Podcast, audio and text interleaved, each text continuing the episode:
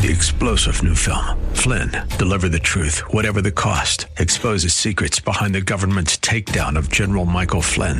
Flynn knew what the intel world had been up to. He ordered the first audit of the use of contractors. This set off alarm bells. He told the truth. He was the most dangerous person for Donald Trump to hire. They had to get rid of Flynn.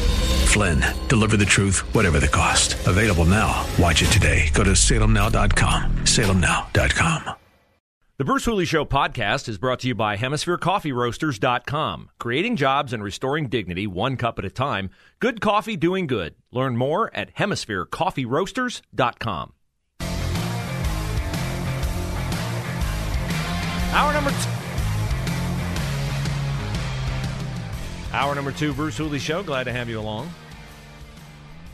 CNN tried to embarrass a California restaurateur uh, who has uh, decided that he wants to accentuate the fact that uh, tyranny is wrapped up in and justifying the mask mandates that are coming back all over the country. Uh, the sign on Basilico's Italian restaurant in Huntington Beach, California is Leave the mask, get the cannoli. the owner, uh, his name is Tony Roman, and he was on with Chris Cuomo, and it went a little south. The whole reason this is happening is because people won't protect themselves, Tony. I mean, what are you thinking? Then why did you leave your house when when you had COVID? I mean, you had it, and you left your house. I mean, it's been documented. First right? of all, So, it has been why don't you documented. My ass, it's been documented. Why I don't you answer it? quarantined. Why- why I went out. it? My wife got accosted by somebody. I don't know, man. You- And I, I know you don't know, so I'm trying to help you. The science is clear, Tony. You're trying to help me. I I'm don't want help you to get sick the way I was The sick. science is clear.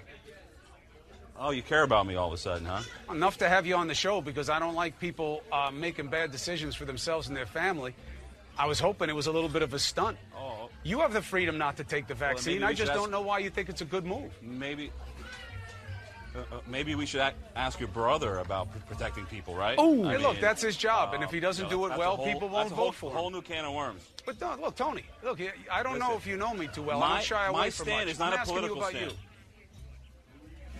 Yeah, good. I appreciate that too because I know you talk a lot. So, so my my stance here is a pro freedom stand only. It's not political. You're never gonna. If you come down here, you're not gonna see a Trump flag flying over the roof. Okay, you're not gonna see campaign signs. You're not gonna see campaign slogans or political slogans ever. Okay, you're only gonna see pro fr- freedom messages, and that's it. Um, and you're not going to drag me down the hole talking about the science. It's, this is not about whether I'm pro vaccine or not. I'm pro freedom, anti tyranny. That was a little weird. Uh, Chris Cuomo, it was widely reported, had COVID and was not at his house. Uh, his brother, I love the shot at his brother, Andrew Cuomo. Uh, so we'll see uh, whether this guy's business does well or does poorly. He's in a state that I think would be more prone to receive mask mandates well. I don't think Ohio is going to receive additional mask mandates willingly. I wonder if you will just hunker down at home. Will you go out? Will you avoid places that require masks? Do you expect places to require masks? This is a little bit more oppressive, a little bit more um, guilt ridden than those first two weeks after the mask mandates were lifted. And people were still a little hesitant about, hmm, you're not wearing a mask. Does that mean you're vaccinated or does that mean you're a vaccine skeptic? Pretty soon that sort of lingering uncertainty vanished. And we all kind of got on with our lives. And it was wonderful. At least I felt that it was wonderful. We didn't have to go through the political theater of, okay, I'm walking into a restaurant, I'll put my mask on. Okay, now I sat down. Okay, now I can take my mask off. That was always silly. It always will be silly. And I would argue as well, it will always be silly if we are going to be in charge of our own masking. if we're not going to be made to wear a special type of mask, if we're not going to be monitored on how clean our mask is, if we're going to be able to walk into facilities and not be handed a new mask, then there's really no way for the people who will be satisfied with us having something over our mouth and nose. There's really no way for them to know that what we have over our mouth and nose is sanitary, clean, made in such a fashion that it's accomplishing the task that you think it's going to accomplish. So it's always been theater. Always. We have never masked before during epidemics of the flu or other things.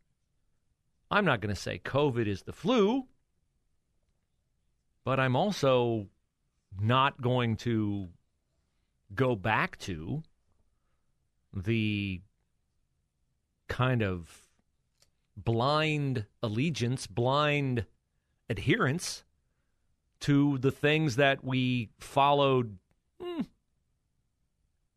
middle of last summer, believing then that certainly our healthcare professionals aren't political animals. Certainly they're giving us the straight scoop. Certainly they can interpret their own data. Certainly they wouldn't get this wrong. Certainly they wouldn't try to play us. I don't know that anybody thinks that anymore. Well, there's certainly some people out there who do. They think Anthony Fauci hung the moon. Um, but Anthony Fauci has said so many different things, and even now uh, was quoted in a New York Times piece saying there is not yet clinical data on what high viral loads mean in terms of disease transmission. There is not yet clinical data on what high viral loads mean in terms of disease transmission. But listen to him on MSNBC talk about the significance, and he would certainly say ominous, ominous nature of a high viral load of COVID among those who previously been vaccinated. When you go back 60 days or the two months ago, when you look at the level of virus in the nasopharynx of a person who's vaccinated and gets a breakthrough infection, it was considerably less than the level of virus in right. the nasopharynx of an unvaccinated person. The data were clear. Now that we have a Delta variant, that has changed the entire landscape. Because when you look at the level of virus in the nasopharynx of a vaccinated person who gets a breakthrough infection with Delta, it is exactly the same as the level of virus in a unvaccinated uh. person who's infected. Ah. But what does that mean? It doesn't mean that it's more transmissible. It doesn't mean that it's more uh, dangerous. See, he lays out there a fact that the fact could mean a lot or the fact could mean nothing. So, what does the fact mean? You need that extra piece of the puzzle to know what is the significance of that. What is the significance of that? And he's not going to tell you. He's going to let you assume. He's going to scare you. Oh my God, six months ago, it wasn't a now. It's a, ah. Uh, New York Times columnist Bret Stephens, New York Times, I said, says misinformation about the coronavirus is not, quote, merely a right wing phenomenon. In a piece titled COVID Misinformation Comes from the Top Two, meaning the top also, Stephens wrote this Distrust in public health messaging is also sown when public health messengers show themselves to be less than completely trustworthy. Hmm, wonder who he could be talking about.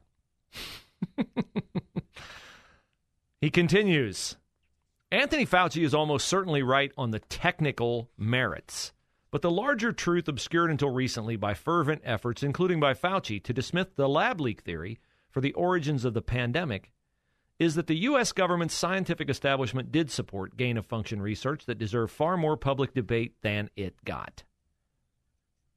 Stephens continued that the quote, misinformation on everyday life has been immense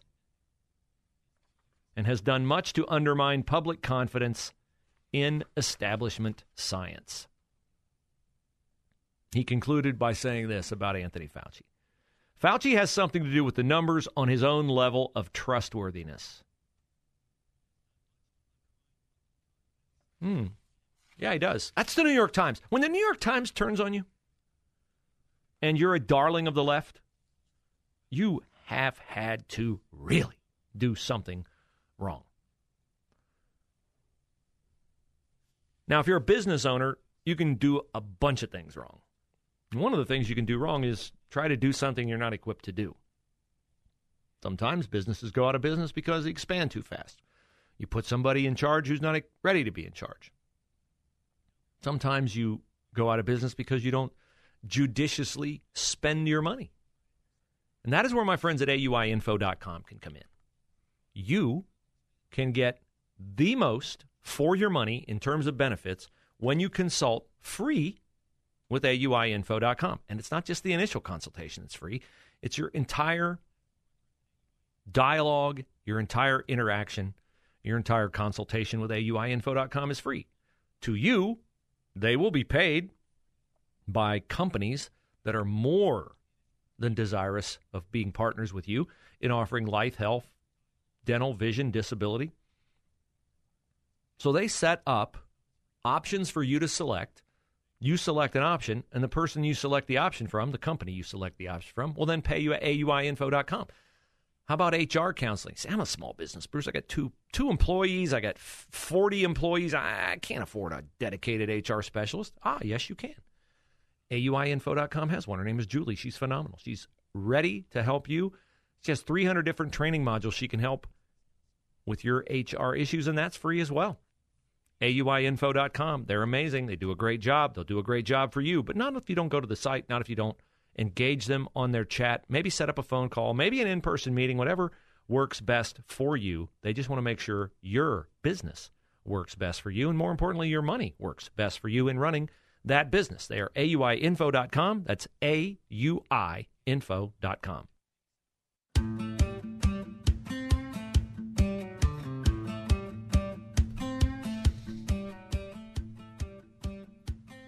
Leana Wen is the former head of Planned Parenthood. So she's likely not going to be one of my favorite people. But she is useful in the fight against Planned Parenthood. She said a lot of crazy things about COVID. She's definitely a leftist. But she lasted as the head of Planned Parenthood only a few months. And the reason why Leana Wen lasted only a few months is because there was a topic she didn't talk about enough abortion. She didn't say the word abortion enough. In fact, on her first full day on the job, this comes out in her new book, she went on ABC's The View. Now, that's a highly watched show. It's a bunch of trash, but it's highly watched. And she left the show elated because Whoopi and Joy Behar, Sunny Hostin, all the crazy women on The View reacted wonderfully to her message, but she did not say the word abortion. Now, why would that be a big issue for Planned Parenthood? That Leana Wen, the head of Planned Parenthood, didn't bring up the term abortion? Because Planned Parenthood will tell you that only 3%, 3% of its services are abortion services. Uh, her book says Dr. Wen was given an ultimatum change her strategy of as president of Planned Parenthood or leave. She was told, you need to talk about abortion at every media interview. You're the president of Planned Parenthood. People expect that from you. Not saying abortion sounds as if you're ashamed of it. If we don't talk about abortion openly, loudly, and proudly as a positive moral good, then we are further stigmatizing it and the people who need it. Oh, man, is that evil. She said, I was given a choice change or leave. Uh, now, she was weighing whether to leave, And the stress, she believes, led to her having a miscarriage for a pregnancy that she was experiencing at that time. Um, she shared this with a colleague, and the colleague said that uh, she should use the loss of that child to explain her departure. You know, I lost a child. I'm bummed out. I'm depressed. I, I've got to quit my job. She refused. And Planned Parenthood voted her out. How did Planned Parenthood handle it? Uh, very professionally. They didn't tell her. She found out in a text message from a news organization. So there's your Planned Parenthood.